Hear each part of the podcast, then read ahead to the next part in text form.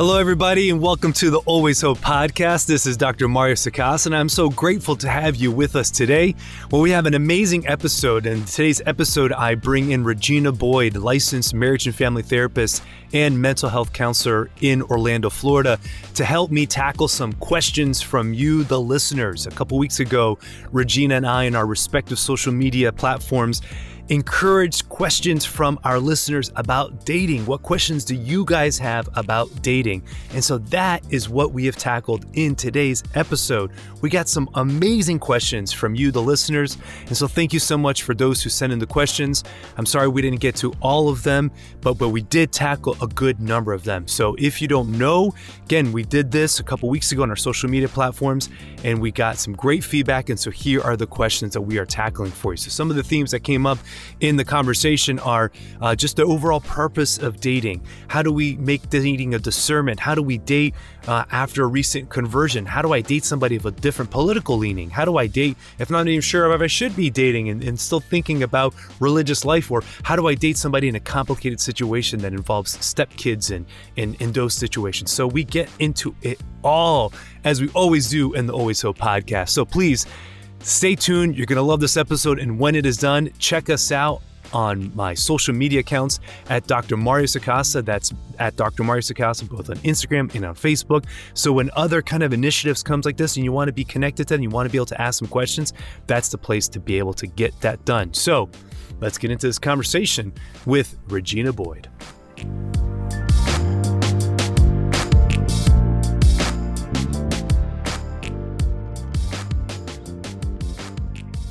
Regina Boyd, welcome to the Always Hope podcast. How are you today? I am great. Thank you so much for having me. Yeah, fantastic. You're ready to tackle some questions? Yeah, I'm, I'm really excited. It looks like there's been a lot of interesting questions that have come in, so I'm mm. excited. Well, fantastic. Well, for, for those who, who don't know or didn't don't follow Facebook or social media, but a couple weeks ago we had this idea of being able to solicit questions from followers about you know dating and, and want to kind of go through some do's and don'ts of dating and what works what doesn't work and and we really wanted to be able to have this kind of interactive i guess podcast as much as you can do that by being able to have these questions from from listeners and followers and, and being able to say okay hey these are the questions that are on people's minds and and we want to go ahead and start and start tackling some of them and so that is really the brainchild of this episode. Um, so but for folks who don't know you can you introduce yourself to the audience a little bit and, and tell us a little bit about yourself yeah, so uh, my name is Regina Boyd. I am a marriage and family therapist and mental health counselor in Orlando, Florida. And I have a private practice, so do a lot of work with couples and teens and integrating uh, that work from a Catholic perspective. And I'm married and have a daughter, and um, all of that good stuff. So fantastic. Alrighty. Okay, Regina. Well, let's get into some of these questions. All right. So the, the first question actually uh, didn't come from uh, the social media. It was a text that I received from a friend of mine who uh, works at one of our local Catholic high schools, and it's an all girls Catholic high school. And, and, the question she's a she is a, a teacher at in, and at the school, and the question that was asked was basically like, how how do they navigate kind of dating among the, in in high schools, and like should they encourage the girls to to kind of just date around and keep it casual? Or do you say, no, you shouldn't because dating really has an intention of um, kind of moving towards marriage? And so, like, or, or so should you not date at all because you're only 16, you're not even old enough to get married or even think about marriage. So, is dating even something you should be doing? So, the question she was asking me was kind of like, well, what did I think about that? And um, and and I have some thoughts about it because I have a 16 year old myself, and we've had these conversations about him and dating. I didn't I didn't allow him to start dating until he was 16, and uh, and I guess so. This is kind of my my thought, and I'll start there, and then and then kind of get get your in, input on it. Is um I do believe that dating primarily is an act of discernment. I think that dating primarily is is is an act of saying, okay, am I am I open to marriage and am I discerning marriage with this particular person? Now that might sound kind of heavy for the first date, it doesn't have to be that heavy for the first date obviously. It's just like this person has there's there's some interest that's there and and it's like okay that that's that's fine. So i think dating that has like that that he, i mean it kind of does have that kind of that kind of weightiness to if that's the right word. But i think for high school we can maybe look at dating a, a little bit differently and this, and this is what i've told gabriel. As i said right now for you, like dating isn't about like you thinking about marriage. It's just learning because he doesn't have sisters also. So some of it's kind of like just learning how to talk to girls, learning how to feel comfortable with girls, knowing how to how to have a conversation that's that's meaningful and knowing how to engage and understand and respect and and so knowing knowing kind of some of the rules that are that are there in terms of like asking a girl out and and um, you know holding the the opening the doors for her, you know, some of the chivalry things that, that you want to try to in, encourage. And so I think for for him, and this is what I've told him, I said, even the labels of like girlfriend, boyfriend at this age, I don't think that they really matter. It's it's just like it's really meant to be at this point, kind of a, a light, casual kind of step foot into this a little bit, learning what it means to to to be attracted to somebody, knowing how to navigate those desires, knowing how to engage in conversation with somebody who, who kind of gives you a little bit of butterflies. Like all of those kind of basic things are okay to begin exploring. Now, of course, all of that is not to say ex- exploration in the sense of sexual exploration. I'm not saying that, but just yeah, just. In, in kind of a romantic kind of sense of like saying, okay, like like you have these feelings. What do you do with them? How do you ask somebody out? How do you how do you do some of those things? And it doesn't have to have the weight of being like, well, this is the girl that you're going to marry because it, it's not it's not that at 16. I mean, it's rarely that at 16 in, in today's day and age. Maybe 100 years ago, that was the case. Uh, people getting married at 18, 19, but we just know people don't get married that young anymore. Um, and so then I've said, and so then when you're in college and now you're a little older and you're starting to discern whatever your personal vocation is, then yeah, I think dating at that point takes on, again, it's not that every first date needs to carry this weight of like, oh, you know, it's just, we'll, we'll talk about the process of that in a little bit, but that there is possibility, yeah, that somebody that you seriously date in college could be, you know, your future spouse. My only girlfriend in, in college became my wife, Kristen, and and uh, we started dating later in college. So it, you know, it, it does it does require some um, uh, some wisdom, I guess, to know kind of at what age, like what's appropriate and what's not, and what you should be doing, what you shouldn't be doing. Um, that I think it's okay to have a little bit of a different standard for for high school than for for college and kind of adult dating, um, as long as you make clear what the expectation is, even in a high school relationship. Um, so, what do you think? No, yeah, I agree with uh, a lot of that. I think it's really important. And to that point, I think the socialization piece is really helpful in the high school stage of again learning learning more about yourself and what kind of things you might want out of a potential future spouse. So taking that information into college when dating gets serious um, that i think could be super helpful. So i think yeah, I think it's an, a fun way, not a fun way, it can be an emotional way, but for a lot of high schoolers, but it's a it's a learning process, I think is what you're speaking to, a way to learn and to start dipping your toe in the water and navigating some of those things so that when it becomes serious, it's not necessarily your first time encountering those situations and you can actually make a mature decision about who are these people that you would be dating. So I agree. Yeah. Yeah, that's it. Exactly. Is uh, you know, I always approach these things kind of developmentally and uh and just trying again, what's my goal as a parent? I, I, I say this all the time. You know, my goal as a parent is to raise a, a, healthy, functioning member of society. I mean, that's that's what we're trying to do, and a big part of that is the socialization piece. And so I can't I can't always kind of keep them under wraps. I have to give them opportunities to exercise the the the values and the virtues that we've been trying to instill in them. Those things have to be exercised to some degree. So, so right. you know, while still under your supervision, while still under my supervision, nice. exactly, yeah. which is great. So that when they yeah. go to college and, and they move away, or in, or they they start having their own lives and forming their lives, that that hopefully we've given them enough to to be able to to expand upon that and, and make the, make it their own. So, yeah, all right. Let's yeah. go ne- next question. Okay. Let's do it. So another question here from um, from one of our one of our listeners, one of our fathers, Stacy here asked a question. She says, um, "Well, Stacy, bless you. You had a, you had a bunch of questions here, so we're going to do the best we can to tackle these throughout. Um, but but there were a bunch of really good questions. All the follow, all, the listeners had had great questions. I was really grateful uh, for the questions that came in. Um, honestly, yeah. I was really it, the the depth of the questions really uh, encouraged me. And, and I said this to you before we started, just in terms of saying like, wow, okay, if these are the type of people listening to my show, then then, then praise God, then, then we're finding finding the right audience. Um, so the question is this: It says, should you date someone who has already been Catholic or someone on their way to becoming Catholic? And and the way I interpreted that, not just I mean, it's a couple ways of both compatibility with faith, but I think it's a, I'm interpreting this as another question. So I'm going to ask you this. How early, let's say if you've had a conversion, or you're interested in somebody who just had like a major conversion in their life where they've they have have really started recommitting themselves to their faith and getting back to church and and and living their life uh, in accordance with the church's teachings but it's still relatively fresh. Like how early do you think into somebody's kind of recent conversion faith journey should they be engaging in a dating relationship or out there on the market so to speak? Oh that is a tough question. I think um, it's there's so many nuances in there because I think there are people who have really powerful conversion experiences and then fall away, you know, a few months later. And so I think prudence would say it would be helpful to just wait it out and see what happens. And, um, you know, is this a, a lifelong change? Is this a lifestyle change or something that, you know, somebody maybe got excited about but wasn't ready for the long term situation? Um, so I think if you are in a situation where you're communicating with someone in that situation, then you know just being mindful of that of um, you know that that could potentially fluctuate depending. I think those early stages of conversion are very roller coastery in a sense. Mm-hmm.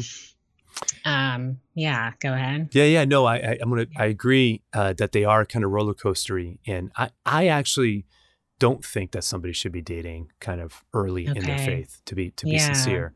And yeah. I think that if if if you are already in a relationship, obviously if you're married or you're in a serious dating relationship and you have a, a conversion, I mean we like it obviously stand there doesn't mean you have to break up the relationship because especially right. marriage obviously like we, but we're talking about dating right now. So if you're in a serious dating relationship and you've had this conversion, this major conversion back to the Lord, I think that you can absolutely continue that dialogue and continue that that conversation with with your partner and with the person that you're with, um, trying to see if the relationship is still compatible. You know, um, because I know when somebody has a major shift in their life um, and they're in a relationship, it, it, can be tenuous because the person you thought you're dating uh, or what you were looking for may have changed, and so you still want to give the relationship an opportunity to to change or to move into this new kind of normal uh, for you. But I think if you're single and you've had this major conversion and it's really kind of like an upside down type of experience, um, I think it's okay to just just give yourself time. You know, give yourself time to sort out what's happening and and what it means to be with the Lord again and what it means to actually listen to Him and to know what it means to to have that inner compass, uh, since all of that is, mm-hmm. is fresh and is new. And I think it's perfectly okay to be able to just say, I'm gonna, I'm just gonna give myself like a I mean, you don't have to be hard, hard, uh, hard about it, but just like hard and fast, but just like I'm going to give myself like a little bit of a dating fast, like maybe maybe a year or something. I'm just gonna I'm going to focus in on, on my own personal growth, focus in on on on my prayer life, focus on on discernment. Like, does God really calling me to marriage, or is God calling me to religious life?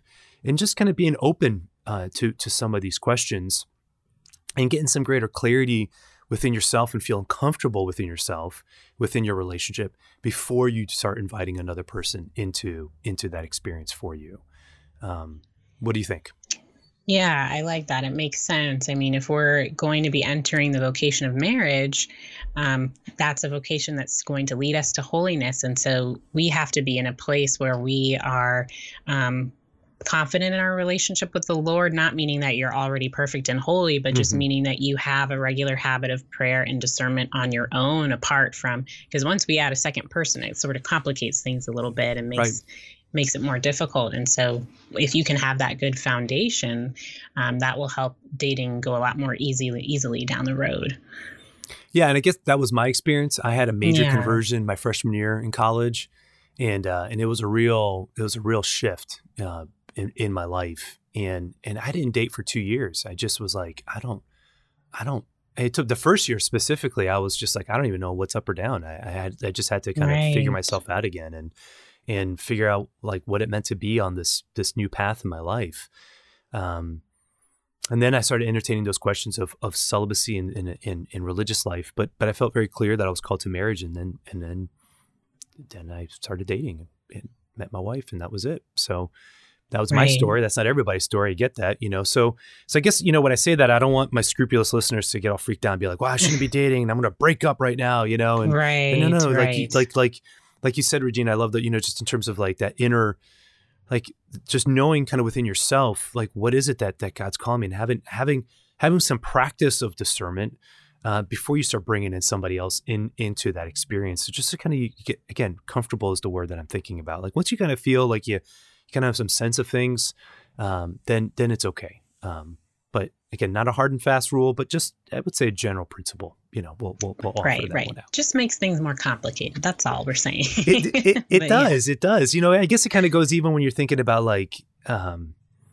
um, major changes in your life. I mean, when you're having major transition points, it's it, it, again, it does happen. Of course, you can fall in love with the right person even in in major transition points, but but sometimes sometimes when major transitions are happening, it's usually the time to just say, okay, like I just need to focus in on whatever this thing is that's happening, and not have to complicate it by by bringing in another relationship into into this. Right. I mean, you just have me thinking back even to some of those early questions about friendships and should I be changing mm-hmm. friends I'm in when when you're in the beginning of those that conversion moment and reevaluating your whole life. What activities should I be participating in not? So yeah, another person just really makes that quite complicated for sure. Yeah, absolutely. Okay, great. So let's keep going. Next question then. Uh, same still by still by Stacey. She says, uh, kind of piggybacking off the friendship thing there. You said if a man and woman have been friends for a long time, would it be a good time for them to start dating? What do you think about making that transitions from uh, from friends to to uh, I don't want to say lovers because that's not a that's not right. you know what I'm trying to say? Romantic, yeah. uh, romantically involved. I don't know. Somebody, yeah. um, I do think I think um, to be friends with the person you're dating is the ideal. You want to be friends with your spouse. Um, does that mean that every person you're friends with of the opposite sex, you should consider them as somebody you should date? No, that that does not mean that. Just because that's a, that's good stage somebody. advice right there. Yes, right. Just because you've been friends with them a long time doesn't mean you automatically default to dating at some point in your friendship. Um, but I definitely think you know if there's a genuine interest there and um, it's something that your heart actually desires and could see a potential future with someone, you know, I don't see why it would be a problem. I actually think it would be really helpful um, to to a potential marital relationship to be friends with your spouse. I mean, those are that's ultimately the goal. I would think. Yeah, for sure. Yeah, all the research supports friendship as being the basis of of of intimacy, and right. so for sure, yeah. I mean, it's it's it's I think it's an, it's great, you know, um, because when you're in a, in a, circle of friends and there's somebody that you kind of you kind of already know them, there's a relationship that's already established, rather than just some somebody who you think's kind of cute that you meet at a bar or a coffee shop. And not that that's I know plenty of people who've met that way, and and that's perfectly fine too. But sometimes when you've been friends, you kind of already know the person and they already kind of and they already know you and so there's there's already a mutual kind of understanding a mutual respect that that's already there now navigating that conversation is can be challenging you know because yeah. because if if you make the announcement you know hey i kind of like you obviously that that's always the vulnerable process of of making that declaration because because you're setting yourself up for for rejection or or acceptance and um and that's why again it, these things are a lot easier when there is purity, when there is chastity already, because because you can you can share your heart in a way that that's that that's open and giving them the opportunity to respond. And if they say no, then you say, okay, you know, hey, I, I tried and uh, tried to ask you out, um, but but we, can we still be friends? And, and and if you feel like you can still be friends, even if there's still some affection that's there, then okay. But I think in general, I think it's a great principle that yeah, not not every friend of yours in the opposite sex is a potential mate. Of course not. Right. Um, but but but certainly uh, there is. Uh, I, I think that to start from a friendship and then moving from a friendship into something romantic um, is is a wonderful transition point for sure. Yeah. I know from my own experience, my husband and I, we were friends first before we got married. And um, you know, things just sort of naturally evolved. There wasn't this situation where we had to have this big conversation of, mm-hmm. oh, should we be friends anymore? Mm-hmm. Should we not? You know, by that point, we were both clearly interested in one another in a different way. Um, but it was nice because we had the same friends in college. Um, we were involved in our campus ministry, so you know, had this big group of friends. We're constantly hanging out all the time, and just already knew each other well and that, i think that's kind of what created the interest later on in the road down the road just because of that time we were spending together without any intention of dating mm-hmm. um, so it, you know i'm just kind of grateful for that experience of not having to um, yeah having to do it a different way mm-hmm. um, yeah and i, th- I think it, it really it, there was just no extra thing we had to do because we were already friends in a sense. Yeah, that's awesome. It, it kind yeah. of feels natural the way you just said it. Just kind of it, it, There wasn't a, a particular moment. It was just like, oh, okay, well, like we just we we know this is clear. Eh, it, we, yeah. we always kind of end up finding each other in the big group of friends. We always right, we always exactly. end up lingering at the end of, of, of the group meetings and having these conversations. Why why is this still happening? Why is this always happening? And right. it's like okay, let's just let's just take this next step forward. So, right, exactly. Beautiful. Okay. All right, next question. This is a question that came from um, from uh, one of your followers. Uh, is I don't know if I have it exactly here. Let me see. It's something to the effect of I was wondering about college relationships and how to center Christ within it. So, what do you think about bringing the Lord into into your dating relationships in college? Yeah, I think this is akin to what we were speaking about before. Um, you making sure your prayer life is ordered and a priority for you, and then inviting that into your relationship. So um, maybe you could find time to go to daily mass together or pray a rosary together, um, participate in some spiritual activities together along those lines. Um, and the more you can open up that conversation, um, you can talk about what the Lord is doing in your heart, where are those movings and those promptings, and in, include each other in the discernment process. Um, you could check in from time to time and say, "Here's what I'm. Here's what I'm getting. Here's what I'm thinking. You know, I really enjoy it." Now, I don't want to. Certainly, I don't want to cause an overkill and where you're just making your relationship so serious that it's no longer enjoyable because mm-hmm. we're we're discerning every month, you know, where we're at in our relationship or something.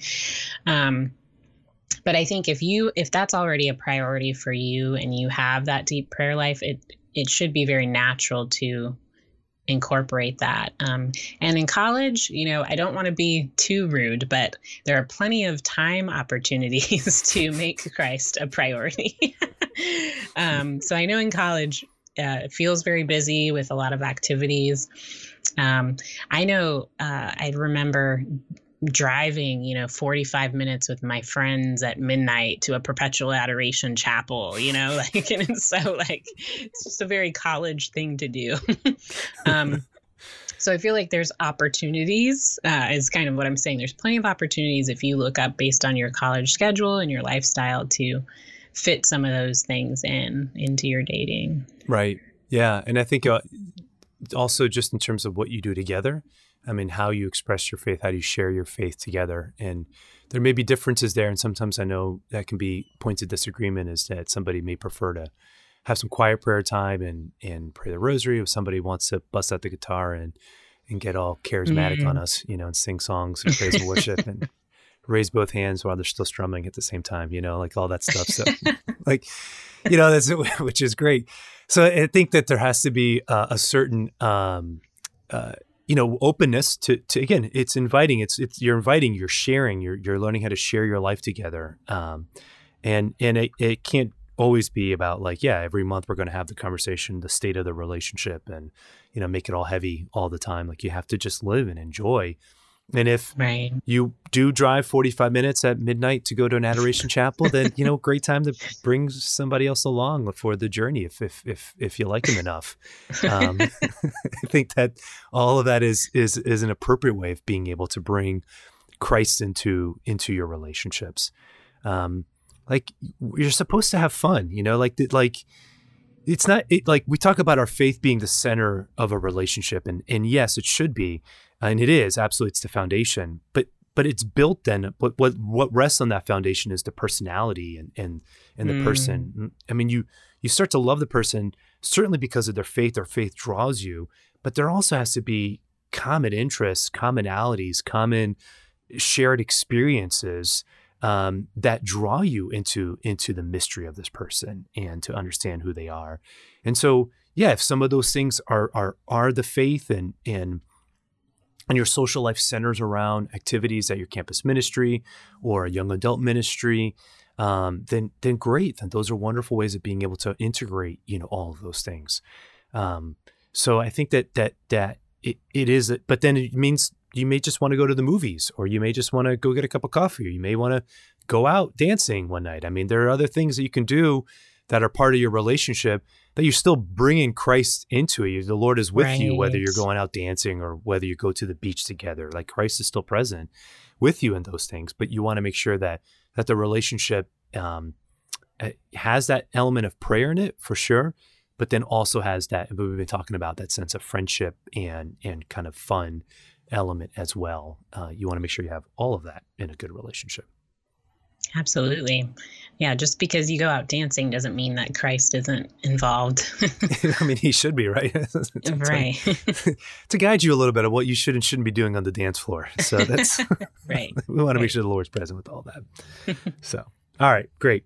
Okay, here we go. So let's keep rolling. Um, great question. So this is another from another listener here. Um, Alexis asked the question how do you tell somebody you plan on marrying that you are still discerning God's will for your life or vocation?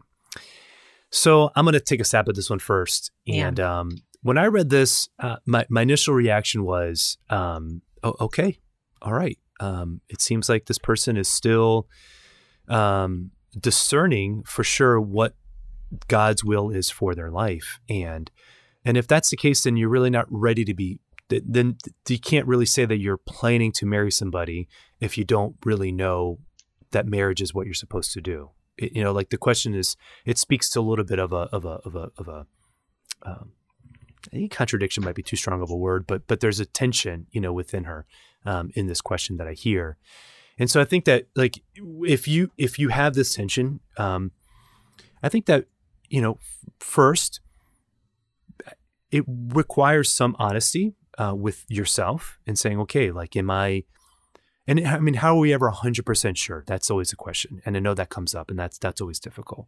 But I think discernment primarily is something that's done at, at, at like a practical level. It's like, okay, like, like, where do I feel that God is, is calling me? Where, where, like, what are the opportunities and circumstances that, that, that have presented themselves? Where, where am I in time and, and in location? And, and if I'm dating this person, but I do have a nag that I might be called to celibacy, then have you followed through with that? I mean, have you have you gone on a come and see weekend? Have you opened that question up to a spiritual director? Have you spoken to your your your your your boyfriend about that, your girlfriend about that? Um, and have you done the work of really discerning and trying to figure out then is that is that the case? And so if if that question is there, then I think it requires some honesty, you know, with with your with your your boyfriend or your girlfriend to say, hey, listen, like I'm, we're having a great time I'm really grateful, you know, for what we're what we what what what we have. If you think that it is good, I don't want to put words in anybody else's mouth, but but I still do have this kind of lingering doubt.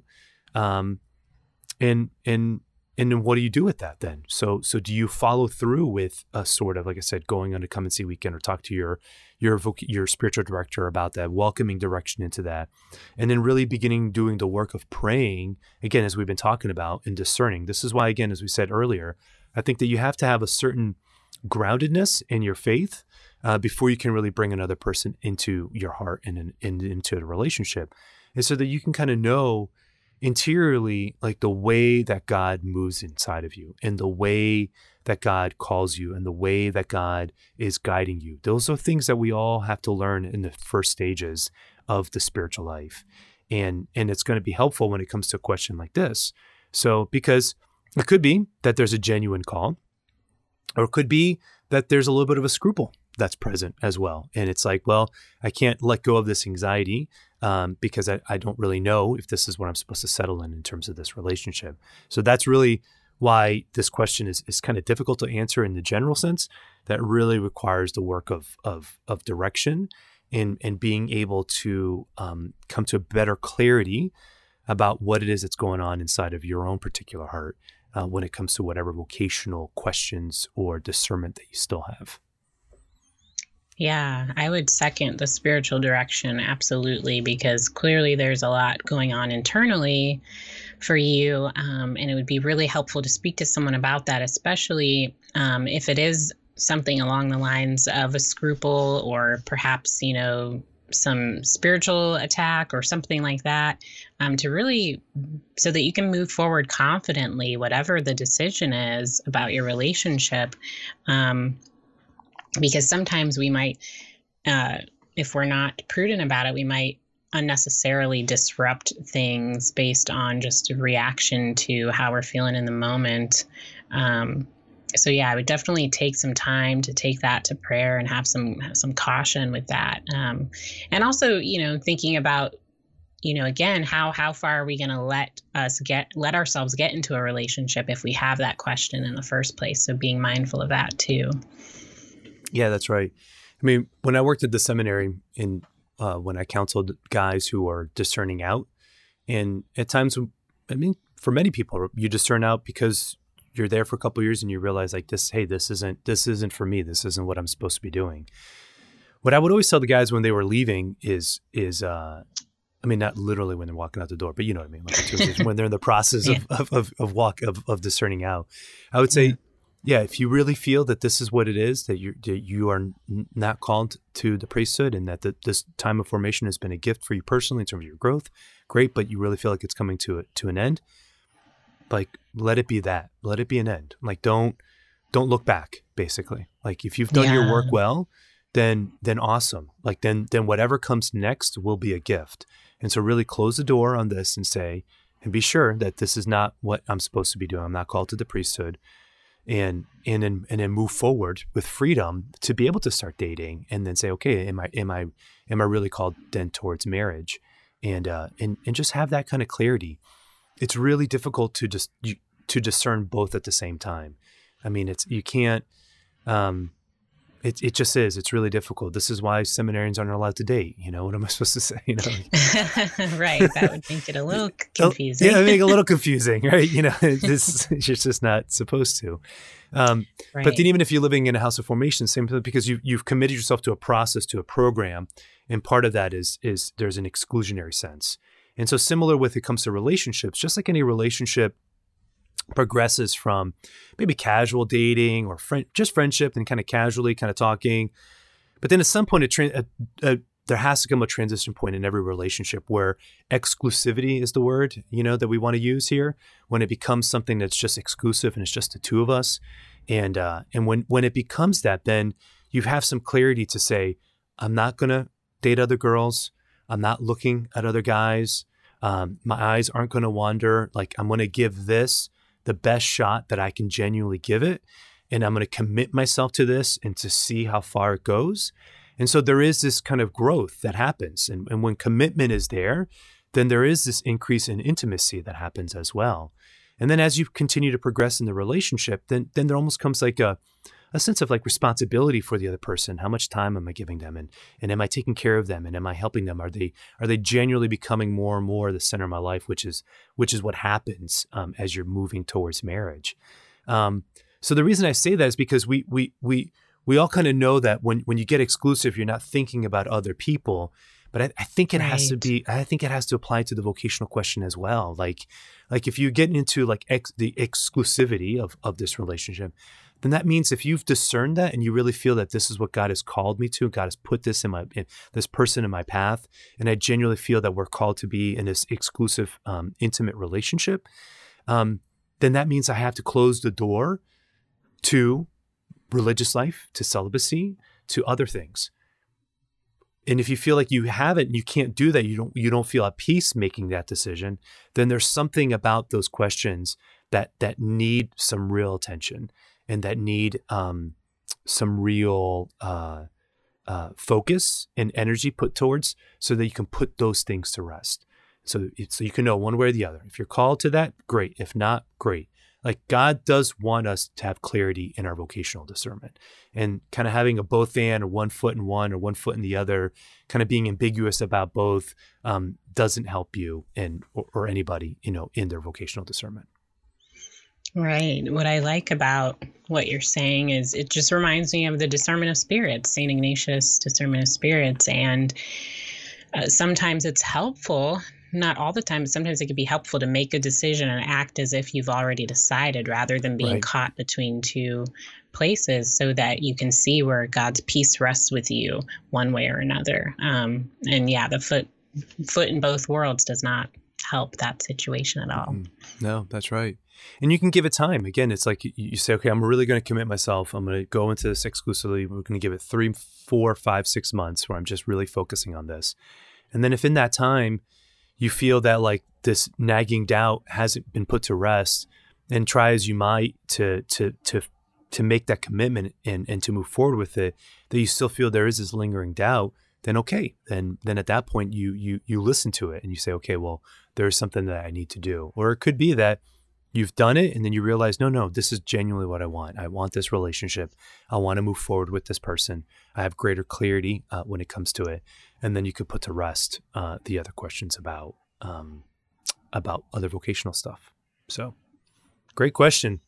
Thank you. Thank you. Good Thank luck, you, Alexis. Alexis. Yeah. yeah. Amen. Praying for you. Praise God.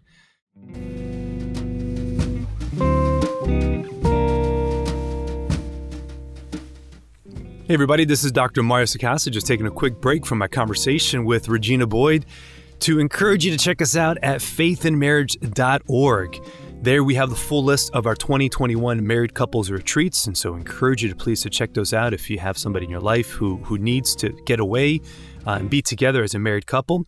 But if you're listening to this episode, obviously I think you're probably not married and you're still in the single state. So if you're looking for resources to help you in your personal journey of faith, then I ask you please to still check us out.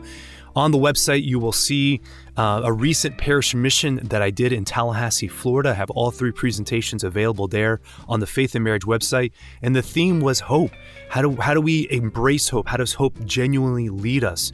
Uh, how do we live from hope? And so the three nights are hope, uh, being examined from a psychological perspective, the second night from a theological perspective, and the third night bringing it all together. So the Hope Leads the Way seminar is available there on the website for free. Check it out, faithandmarriage.org.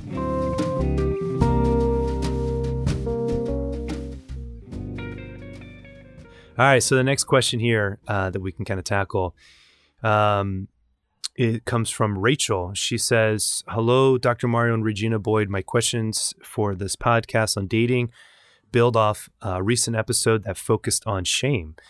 People who have survived toxic relationships or sexual traumas uh, sometimes may feel too ashamed or unlovable to confidently take the risk of dating.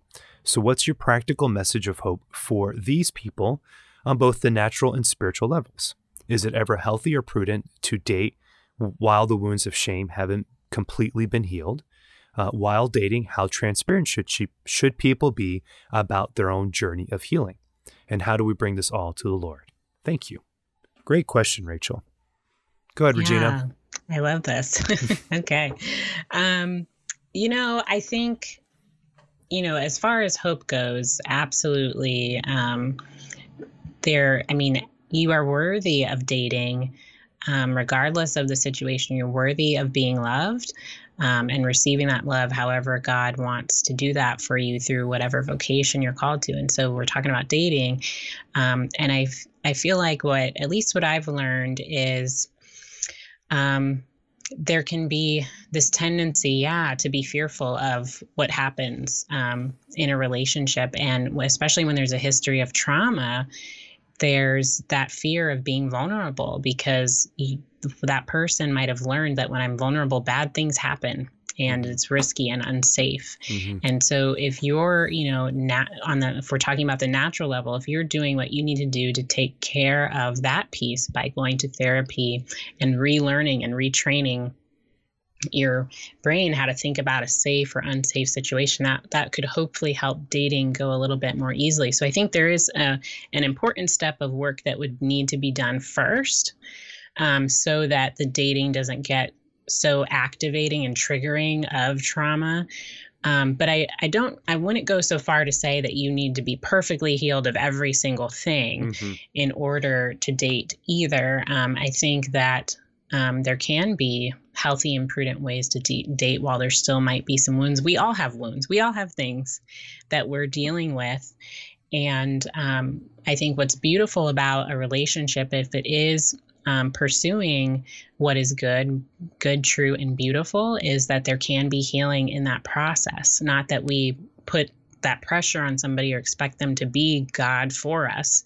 Um, but again, you know, I think God can love us through the other people in our lives. And so there can be healing when we learn what a healthy relationship looks like and we see um, healthy interactions with someone. And so I think um, spiritually, certainly you can be going on retreats and praying and discerning and talking to your spiritual director about these situations as well but also being aware of you know god using that person in your life to to help with that process again after a certain stage. Um, and then as far as transparency goes, I would say that depends on how long you've been dating.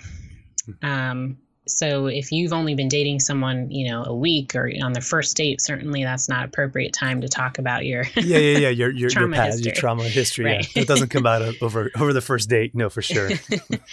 um, but you know, I I think there could be uh, levels to disclosure um, based on how serious the relationship is. You know, just maybe you could start with a broad, you know, I've been hurt in my past. And so, you know, be patient with me if I, you know, maybe you had you guys had a recent argument and that could be a time to bring it up or something. Mm. Um, and then as the level of seriousness and commitment grows, if now you've been dating for two years and you're considering marriage, well, certainly that would be a helpful conversation to have about uh, your history and the healing that you've worked through, um, and what what you still feel might need to be done. Um, just like I think every couple has that big serious conversation about their pasts at some point when they know they're they're about to make that more lifelong commitment.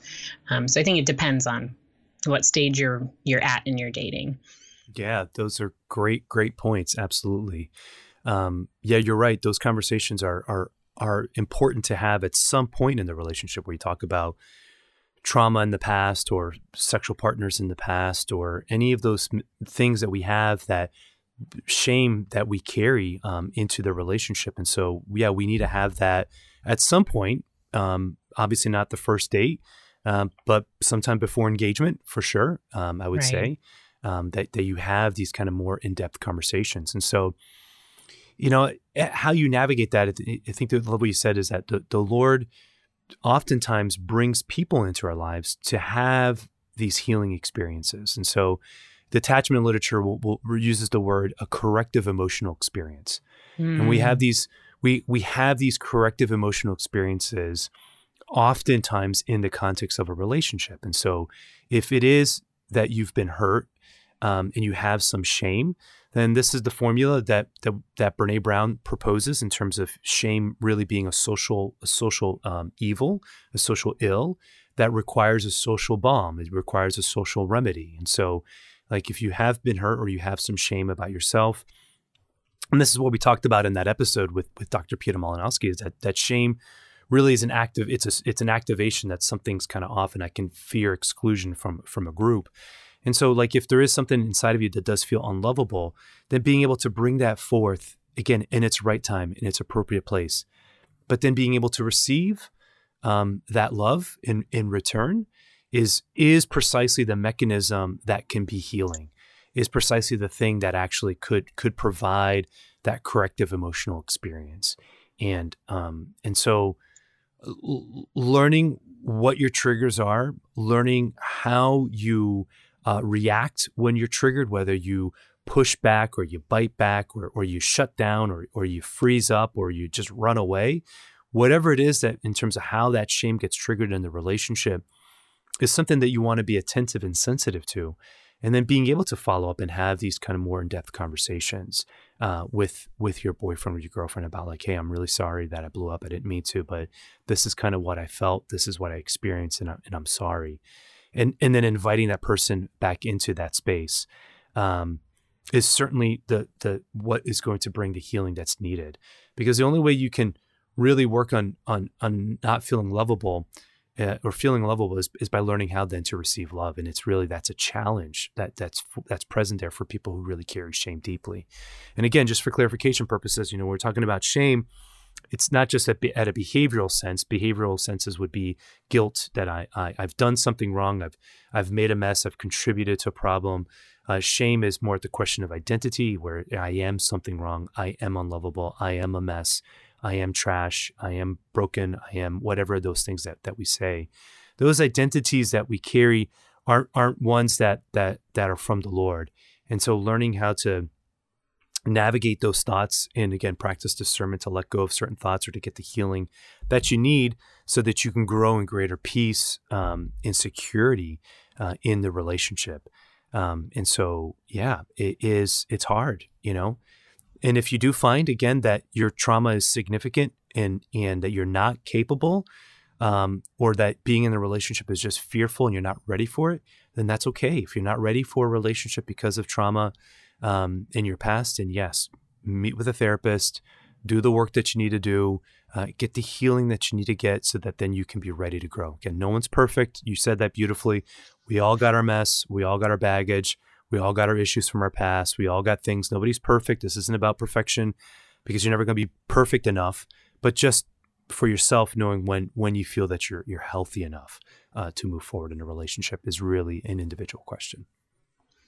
Love it. Yeah, and we all know um, we all have those moments where we have to um, be including our partners in that in that process and letting them know so we all have that area whether it's sexual trauma or again just betrayal of trust um, you know loss of close friends or family members by whatever means we all have those things that we need to include our partners in um, when we get triggered or get tapped on those different wounds. And so, you know, certainly I wouldn't want you to feel just because you have a sexual trauma experience that your experience is way out there mm-hmm. and worse than everyone else's, and therefore there's no hope for you. You know, everyone has um, some type of uh, thing that impacts them. Obviously, some more severe than others, but we all have to include that in our conversations with the people we're in relationship with. That's exactly right. Yep, you got mm-hmm. it. And that that's that's a process. I mean, because often we don't even know when we're stepping on each other's toes, or we don't even know when we're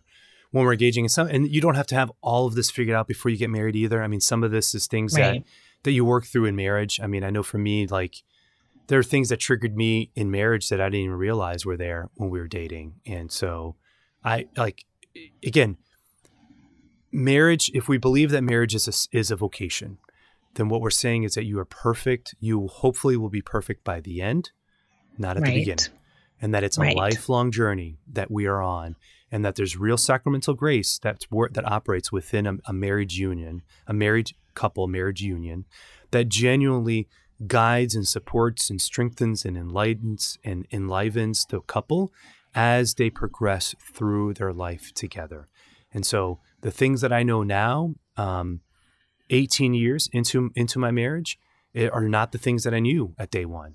And so I'm not the same person in, in, in ways that I've grown. Um, but it, but, and so I just say that just to, to, like, again, you don't have to be perfect. No one's going to be perfect. Right. You don't have to be perfect when you're dating. You don't have to be perfect when you go to the altar. It, it's okay. It just has to be, it has to be enough. It has to see enough. It has to be enough. Uh, you just have to be healthy enough. It has to be good enough.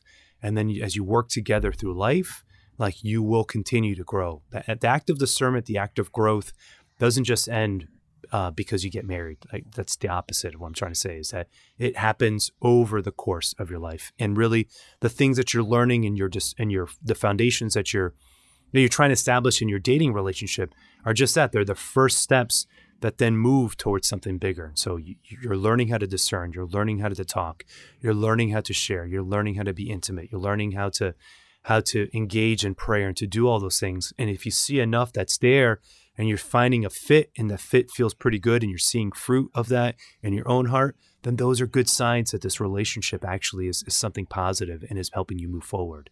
Um, and and that's it. So you just kind of keep going. All yeah, right. love it. So one of the places where we don't fit, here's a question that was asked, um, uh, came from from your side here. It said, "When is it important to compromise, and when is it not?" I guess it depends on what you're what the issue is that you're potentially compromising on. Mm-hmm. So, I would say um, when we're coming across issues of morals, values, you know, good versus evil, those would probably be an uncompromising situation. right. Um, but you know, if we're just talking about where do we want to go to dinner tonight, or um, should we, you know, spend Thanksgiving at your family's or mine? Um, those. but we be... always celebrate Thanksgiving at your side. We always do what you want. We always go out to dinner whenever you want. right. Come on, we've heard that um, before. yes, yes. oh my goodness. Um, you know, certainly there's room for compromise because I think ultimately, you know, you want to be in a place where you're able to accept the influence of the person that you're dating or, you know, especially married to. Um, what kind of relationship would that be long term if you're constantly digging your feet in and not compromising on anything, or at least and compromise is a tricky word, I yeah, feel like, because it means you have to give in and you're yeah. you know giving mm. up something a mutual defeat is really what a compromise kind of comes across. Like we neither yeah. of us exactly get what we want but we did it because we compromised to you know right. that's not exactly right. what we're speaking about here. Right. I, I'm, I'm i'm more hoping for some type of dialogue where you're you know genuinely caring mm-hmm. for the other person mm-hmm. you're wanting their best interest at heart and we're and we're listening to that and we're receiving you know what is the person I'm dating sharing? Why is this important to them? I want to find out more about that. Why are they so passionate about, you know, going on this fishing trip or something? You know, what is it underneath there that I'm missing that's really making them so serious about this? Um, mm-hmm. And when we can get more insight into that, then it might make me, oh, okay, you feel connected to your grandfather when you go fishing, mm-hmm. you know, mm-hmm. and now I understand why you're so you know, a little over the top with this, you know, pushing for this trip. um, and that can really help you be at a disposition to say, okay, yeah, you know what, let's do the trip as opposed to the typical cycle that people get stuck in of no that's stupid. Why would i you know i hate mm-hmm, fishing you know mm-hmm, mm-hmm. Uh, whatever. Um, and so i think yeah the more that you can open up your heart and share and get at that underlying meaning the easier it will be to find a somewhat of a compromise, but really it's it's both of you getting on the same page essentially. Exactly, and trying to respect and the good that that each other brings to the table, each of each other's yeah. perspective, you know, to whatever the decision is that needs to be made.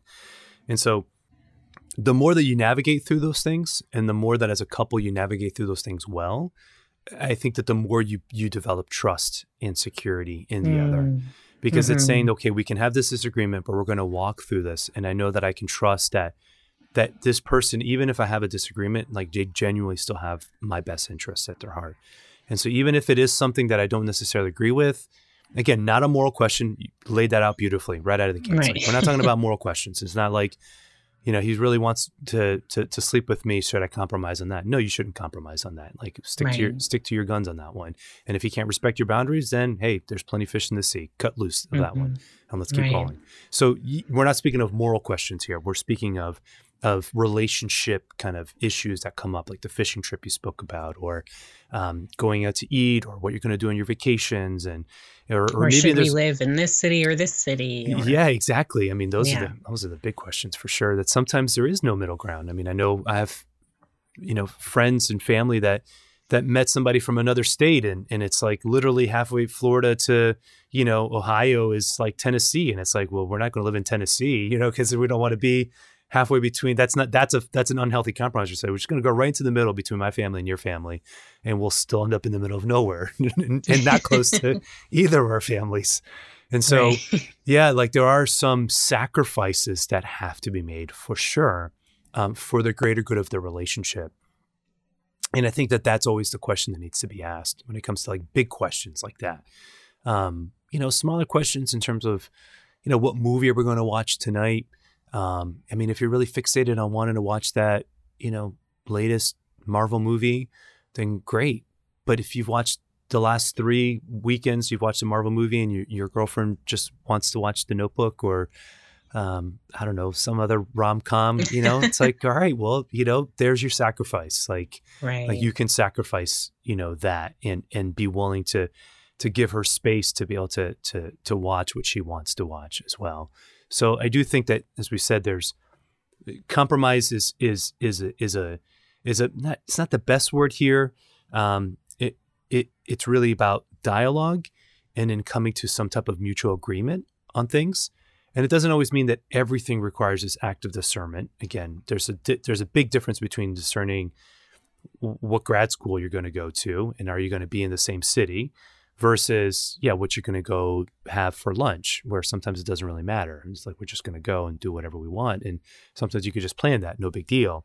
Um, so again kind of maybe um, like parsing out kind of the, the different decisions or conversations that you're having. And and for the bigger ones sometimes you just you just even if you don't have an agreement to it i mean what John Gottman, who's one of the researchers, marriage, leading marriage researchers, talks about is he says something like 73% of arguments that happen in marriages are like unsolvable problems. Yeah. And so there are these there's these perpetual issues that always come up. You know, you if you don't like your mother-in-law at year 2 of the marriage, you may not like her year 20. I mean, that's just that's just kind of what it is. And and uh, those are the things that are always just going to kind of be pressing and nagging. But the but what his recommendation is, even in the midst of these kind of unsolvable problems, these more perpetual kind of bigger problems, how do couples overcome gridlock? Is is his language, and not let these things then be these these push and these pulls and this this tearing apart or um, this this uh, this just kind of like uh, the thing that's always kind of hanging over the, the the relationship. And so that's why you know what you said is in terms of just continued conversation, continued understanding about what are the deeper motivations here? Okay, great. You really want to go on this fishing trip, but man, you know, I really, I, I really wanted you at this dinner that's happening that same weekend that we're getting together with our friends. You know, we've been talking about this. It's like, all right, well, what do I? I see how important this fishing trip is with your family, so I'm willing to to make a sacrifice, you know, to go to this dinner by myself, um, so that you can have that experience. Like you want to come to freedom to be able to make that type of offering for your your your boyfriend, your girlfriend, for the greater good of the relationship, um, and and that that becomes that place of again discernment, um, uh, what what's good, what's going on, and then and then being able to make those sacrifices in freedom, and not just feeling like all these things are burdens or that they're being weighted on you or being pressed on you or being imposed on you. When you constantly feel like these things are being imposed on me, whenever you feel that, that that always has to be kind of a place of conversation like I, I don't ever feel like I have a say in terms of where we go out to eat. It's free. You can say that. Um, and so just again, respect, freedom, sincerity, conversation. Man, when those things are the foundation of a relationship, you're, you're doing all right. You're doing all right. You you can trust one another. You can trust the Lord. That clarity will come, and you'll have a better sense about what you're supposed to do with the big decisions. Um, I find one of those places, just even when it comes to compromise in all sincerity, as I'm thinking about it, is even when to get married. And it seems like the, Ooh, yeah. you know, the, the woman tends to know a, a, year before the guy does. And so it's, it's, almost always what happens. Yeah. And so then she can get impatient. She's like, I'm, I'm, I'm ready, you know, like, and I'm ready to move on and let's do this thing. He's like, I don't know, you know, like it just, just give me a little bit of time. And so that some of that comes to place as well, where he just needs, needs a little patience, but, but, but the but the guy has to do his work to understand what like what is it that's making him feel uncomfortable? What is it that's making him feel reluctant to move forward? Um, those questions he has to ask uh, within himself so that he can get the so, so that he can get the answers that he needs. And we just trust right. we trust in discernment. We trust that when he gets the answer and she knows it and it, we're good okay great. Now we can move forward together and the timing will be okay. So anything else? Yeah and what I love about that is, um, you know, the resentment piece kind of that you were touching on a second ago of building up and feeling that pressure. So if we make a decision and then hold on to that of, well, I never get a say, you know, that's something that you would hopefully voice and be able mm-hmm. to work out together as a couple. Um, because the last thing we want is to you know you feel like you're making all of these sacrifices like i think freedom is a beautiful word to describe that where you are truly making that gift and that sacrifice as opposed to um, you know giving in so to speak and expecting that to be returned somewhere down the line um, mm-hmm. um, that could set you down down a negative trajectory Yeah, because then you always have that expectation that it's going to be repaid back to you. Right. Yeah. Right. And, Which uh, is not going to be helpful to the relationship. No, no. I, I, I, I, I, well, I work with my, uh, my, my clients who, who have sex addictions and th- those who are in SA, they, they, they'll say, um, I love this phrase. It's, it's great. In SA circles, they say, um, uh, e- expectations are just resentments under construction or something like that.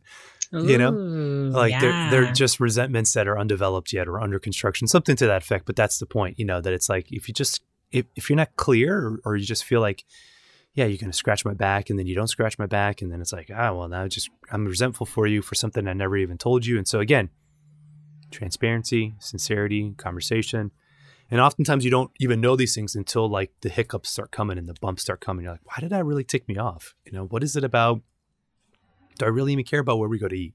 But why am I so angry right now? Like, like these are these are healthy questions to ask yourself.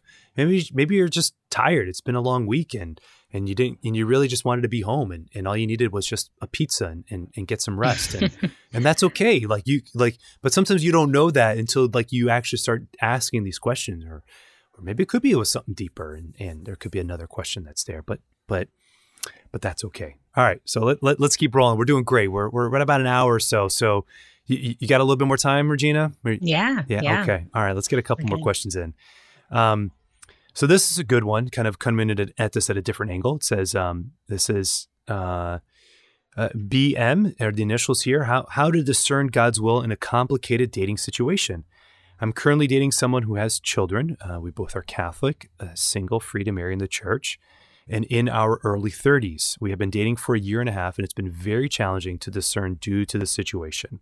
It's even more complicated uh, by difficult ex and at times some anger uh, on behalf of the kids. So, step parenting um, and blended families are never easy and they're always complicated. Um, you know, and but but God uses all things uh, for our good and salvation for those who love Christ Jesus, is what Scripture tells us.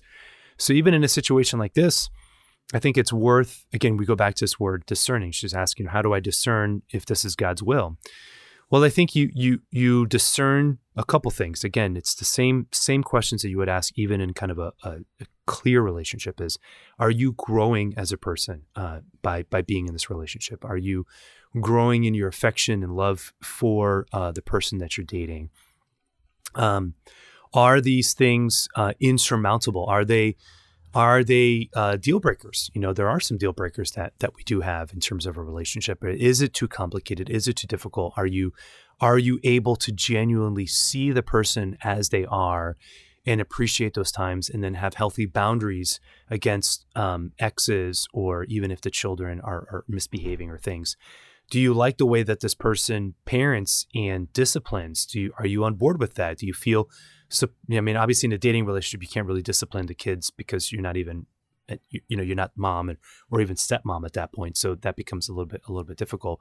But are you willing to, to enter into that journey with this person and feel freedom again that you can genuinely um, have this type of relationship? And, and if you are discerning marriage, early 30s, obviously any relationship at that point uh, should be discerning marriage. Do you do you like the kids? Do you see that there's something good that comes out and that you can genuinely see you have some positive contribution that could be made um, into these kids' lives? So I, I think those are just kind of some things that are kind of coming off um, uh, off the top of my head. Um, what, what do you think?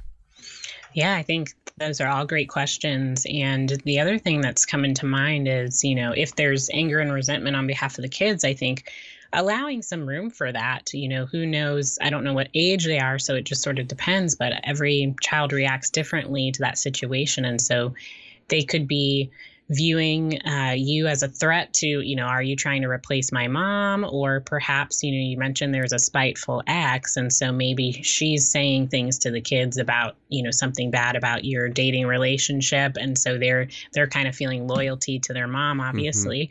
And so just allowing some room for that that um, i think in any blended family situation it takes a long time to find your groove Mhm. i think there's a statistic on average it takes six to seven years for a blended family to kind of get to the honeymoon stage Mm, mm. um, so in a in a first marriage your honeymoon stage that first year or two a blended family, you gotta you get there in six to seven years because there's so many um, relearnings of family habits and blending and creating your own family unit. And so this is sort of part of the process to an extent. Uh, you know, based on where the kids might be at, they might be going through a grief and a mourning process.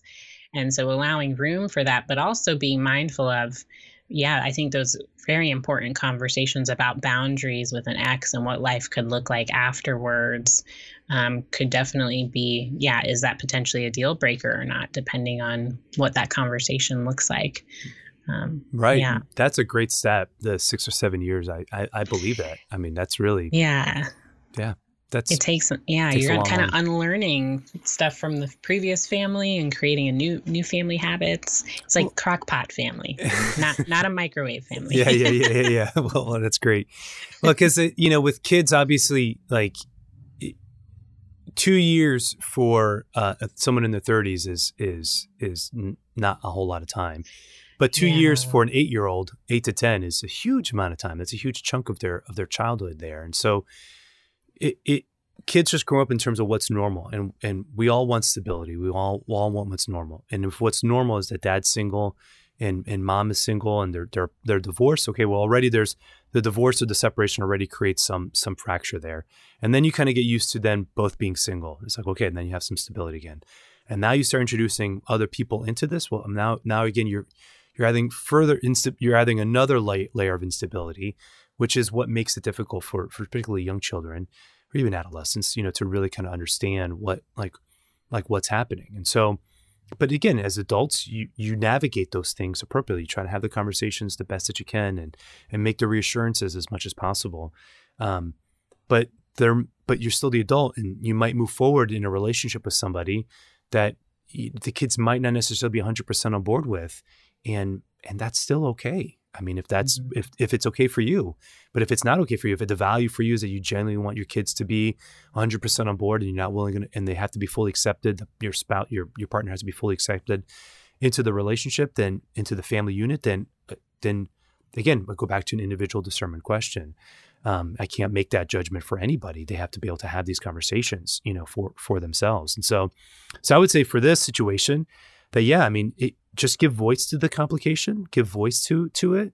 Um, if you feel that there's spite or anger, you know, how do you guys together as a unit tackle these things? Are are you a team as you're fighting these issues?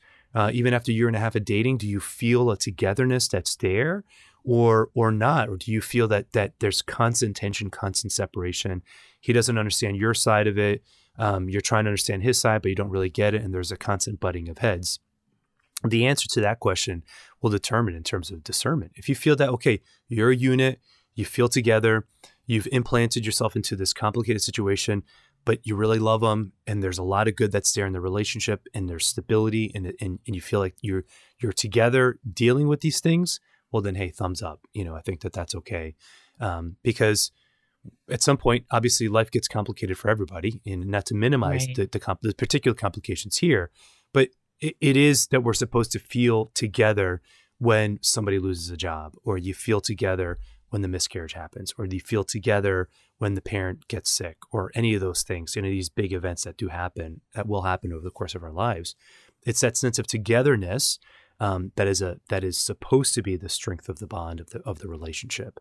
Um, and so you want to at least start feeling that before you get married and have a sense of like, okay, we, we can do this thing together. So even if your your ex is spiteful, even if if if if she's not the most helpful when she has the kids or she's trying to undermine uh, what we're trying to establish in our home, okay, but like but at least at least we're on the same page dealing with that. And if we feel like we're on the same page dealing with that, we can't control those external circumstances, but we right. can control what what goes on in our relationship. And and and that and if that's good and you feel confident with that, then all right, that's that's a good question, good piece for discernment to move forward with. Anything else you want to add to that? Um, yeah, the only other thing I was thinking, um, being willing to take the high road. So there's been couples that I've worked with for post annulment evaluations and sometimes those ex situations can get pretty intense, pretty mm-hmm. dicey. Yep. And there's that temptation to defend yourself and make sure you look a certain way in front of the kids, or, you know, you want to refute. Kids come home after a week at the ex's house and then they come back to your house and you know they're spouting lies about you or your new husband. And so being in those really difficult, challenging moments when you want to defend yourself and clarify things, I think sometimes taking the higher road and not getting caught up in that because we're thinking one about the kids and not putting that mental, emotional burden on them of, you know, adult disputes, but two, thinking long term you know they're young they potentially are young now and are very easily influenced and depending on their age and that will change over time. And they're going to remember how you treated them, how yes. mature you yes. were in those moments. And they're going to be able to put two and two together when, you know, they're 21, 23. Wait a second. My, my mom has been saying all these things about you, but re- in reality, my experience with you has actually been very different over these years. And so, again, you know, trusting your gut. Sometimes, you know, it can be a very complicated, spiteful situation for a long time. And so, if that is the case, if that's a decision, you know, you still decide to move forward, that doesn't necessarily mean there's anything wrong or that you made a bad decision, but being prepared for for those variables that might come up. Excellent. Excellent. Excellent. Always have the long game. It's kind of what I said earlier about even with our kids. Always. Yeah. And and reminding that yes, like at some point it may take 10 or 15 years for them to see it, but if you are consistent with the way that you handle this, then your kids at some point, I love the way you said it, so beautiful that it like my mom used to say this, but you acted this way. And so now they're old enough to make their own opinions and look back on their childhood and be like, oh, that was really, that wasn't healthy, what was being communicated to me. And now I have a different opinion and perspective for that. And so Yes. Right. Yes. Yes. Exactly. Being mindful of keeping that that long kind of approach, and so hopefully that that helps this person out to some degree. Okay, here we go. Uh, last kind of question we'll tackle um, right. before we start kind of wrapping things up. This is from Carl. Carl asks, um, uh, "Oh, I'm sorry, not Carl. My bad. Uh, Nicole." Nic- Nicole asks, "How to discuss politics with your partner when you are in different political parties?" Ooh. All right. Just, just we got, no, we kidding. got we got we got some some some uh some red blue love going on over here. All right. We're gonna have some purple kids happening here in a little bit. some Democrat Republican love loving across the aisle. This is what we need in America right now, actually. It's yeah. what we need to be perfectly honest. We actually probably need more couples like you. we need more couples like you, Nicole. So uh so kudos to you for uh for for genuinely having a, I guess what what, what would we call it an, an interpolitical uh, relationship? yeah, yeah. an inter ideological relationship. We're, we're, you're expressing ideological diversity in your relationship. That's that's that's great. So yeah, joking, joking. So well, okay, so how do we tackle this in all sincerity? I know I'm I'm sorry. I don't mean to make I don't mean to make light of your situation here. What you know, I love about it. Oh, go ahead. Sorry. No, go, go, go ahead. ahead. You go ahead. Go ahead. You're fine. Um, I was just gonna say it just feels very Catholic to me, you yeah. know, just in the recent political conversations that we've had over this past election year and the debates that have come up in my social media feeds and what I've been reading. I just love, I mean, it's kind of times like this that make me really love being Catholic mm-hmm. because uh, we apply our faith to these situations in the public sector. And so I love the fact that you can both be practicing Catholics and have dialogue about how do we implement our understanding of morals and values, you know, based in like civic law and how how we can roll that out. And so I just kind of I just wanted to say I love the idea that mm-hmm. you can sit down and have a good you know healthy discussion you know argument conversation you know um, and really get into it but still you know knowing at the end of the day there's um, we're more or less on the same page morally hopefully right yeah um, but there can be some debate about how we go about accomplishing certain goods for our society. That's right. And, and what are the priorities that a society should take on and, and the, impl- the implementations of those goods? So, again, we're back to where do we compromise? And this is a similar question. If it's questions of morals in terms of the relationship, um, then okay, you know, having some some some some agreement about how the two of you are going to interact with one another. But if you're getting into a heated kind of debate about um, about certain perspectives, and one tends to lean right and one tends to lean left in terms of like, I mean, you pick your issue: immigration, abortion, gun control. I mean, any and you pick pick any one of the hot topics that that's there. If you can genuinely, uh, it, okay, so there has to be there has to be a place of agreement so let's just let's just start there. There has to be some foundation in the relationship that is larger than whatever political disagreement that's there. And so whether that is the shared interest, that's that's really the the love that you have for the person, the goodness that you see in that person, the goodness they see in you, the rest the reciprocity that's there, that there's genuine mutual trust in in a in a genuine mutual foundation of, of togetherness that you feel, then great. Okay, you want to be able to have that respect that's there. Um, so then when you start getting to like the political conversations and debates that's that that happen, really I would say it's do you lose sight of the good of the person? Is there judgment that festers in your heart? Is there resentment that festers in your heart? And if those things are there, then then do you need to quelch them? Or or or are there attacks that you make on the other person or attacks that are being made on you because you support this political candidate versus this political candidate? And so if if it's getting if it's at a point where every time you have a discussion about it that it's like heated and it's angry and it's there's vitriol and then it's like uh, well then don't talk about politics or or it's too big of an issue to to navigate. Um, and and that's why dating again is is a process of discernment. Um, breaking up is certainly an option. Not saying it has to be but i'm just saying like it, it, it is an option before you get married. And so like again, o- only you, uh, Nicole here, can can can understand like what are the implications of this uh, in your relationship. It healthy debate, healthy dialogue um, is absolutely uh, a wonderful aspect of our American modern d- diplomacy, you know, republic that we live in. And so we should be engaging in some of these debates and some of these conversations. Um, but again, I just I just reiterate my point is that is there respect? Um, is there um, is there trust that's there, and or or is there not?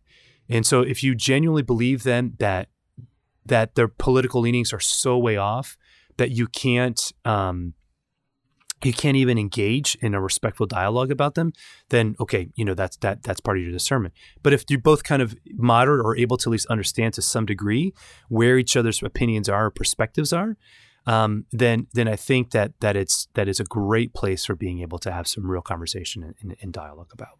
So. Yeah, I agree 100%. I like I like what you were saying about resentment and can can you view this person as someone who you would want to be shaping morals and values around you know when you're raising children mm-hmm. um, what kind of morals and values are you going to instill in them and politically what ideas are you going to be giving to them and so is this somebody that you would trust to do that based on their political affiliation and whatnot um, so if the answer is yes great um, and if it's not, then maybe you want to think, rethink some of those things because that'll create a lot of conflict down the road as your relationship progresses. And yeah, how what would that look like? You know, when we're having those conversations with kids, or or maybe you want to be that family where we debate and we figure it out, and everyone makes their own decisions. Right. That's exactly right. Just depends what type of family you you want to have and the type of relationship you want to have with your kids and and how you want to navigate those things. So. Well done. All right, fantastic. Okay, well here we go. We're coming to the end, and so uh, Regina, you know, is there anything you like to plug? Anything you got going on that you want to tell the people about? Yeah, so um, I have a Catholic Couples Love Adventure Challenge going on on Facebook. So it's intentionally timed during Lent. So the whole week of March 22nd um, will be, it's in a private Facebook group. So I'll be going live, giving some instruction on different themes uh, for parts of your relationship, whether it's intimacy, communication, and whatnot. And um, yeah, lots of good conversations. So you can go to Facebook, look that up, the Love Adventure Challenge, and sign up, get in the group. There's already some good conversation happening. Just people are hanging out, waiting for the challenge. um, so yeah, come come find us over there. Awesome. And what's your uh, handle for Facebook and Instagram? Facebook is Regina Boyd LMHC, and Instagram is Boyd Counseling Services. Fantastic. Well, wonderful. Yeah. Well, people can check those resources out there um, if they have any other questions or they like to participate in the challenge. So, last question ask all my first time guests, Regina, what gives you hope? Um, what gives me hope? Hmm. I think, um, you know, I still have a lot of hope in in the church and in in this time. I think this is a deeper call to conversion for a lot of people and really getting to the root of what's a priority in my life how should i be orienting my life so i have a lot of hope in this evaluation process through the pandemic and i'm hoping that there's a big pruning happening um, that more hearts can be more deeply changed my own included um, as we move forward so i'm hopeful i'm hopeful for that amen what a great answer thank you for that what a great mm. perspective to have in this as you said an evaluation time as it should be for all of us to to really do the hard work in these moments of of self examination and saying, okay, what what really is the the values in my life? What really matters, and what needs to be pruned and let go of. So that process is is difficult, but is is a hopeful one, as you just said. So thanks, Regina, for sharing that. So and thanks for being on the show. God bless you and the good work that you're doing. Thank you. You too. God bless you. Thank you for having me.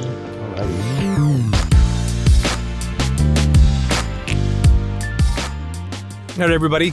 That wraps up our conversation. I hope that you enjoyed it. If you have other questions that you would like to ask, please find me on the socials at Dr. Mario Sacasa, both on Instagram and on Facebook, as well as on the website at faithandmarriage.org. I have a nice, easy to use Ask Dr. Mario tab, and I would love to continue to do episodes like this where I bring in a guest to tackle certain topics. And if I'm getting questions from my listeners, from you guys, I'm happy to answer them to the best of my ability. And so please feel free to ask away, and uh, we'll create other episodes like this in the future just based on the type of questions that we get. So, hope that everybody is doing great today. Many blessings to you and to your family. And please know that I pray for each and every single one of you. And I hope that the Holy Spirit is guiding you and blessing you and that whatever difficulties whatever challenges whatever joys whatever whatever excitement whatever things are happening in your life that you can always walk together with the lord close in, in intimacy and so god bless you all and uh, we will see you on the next one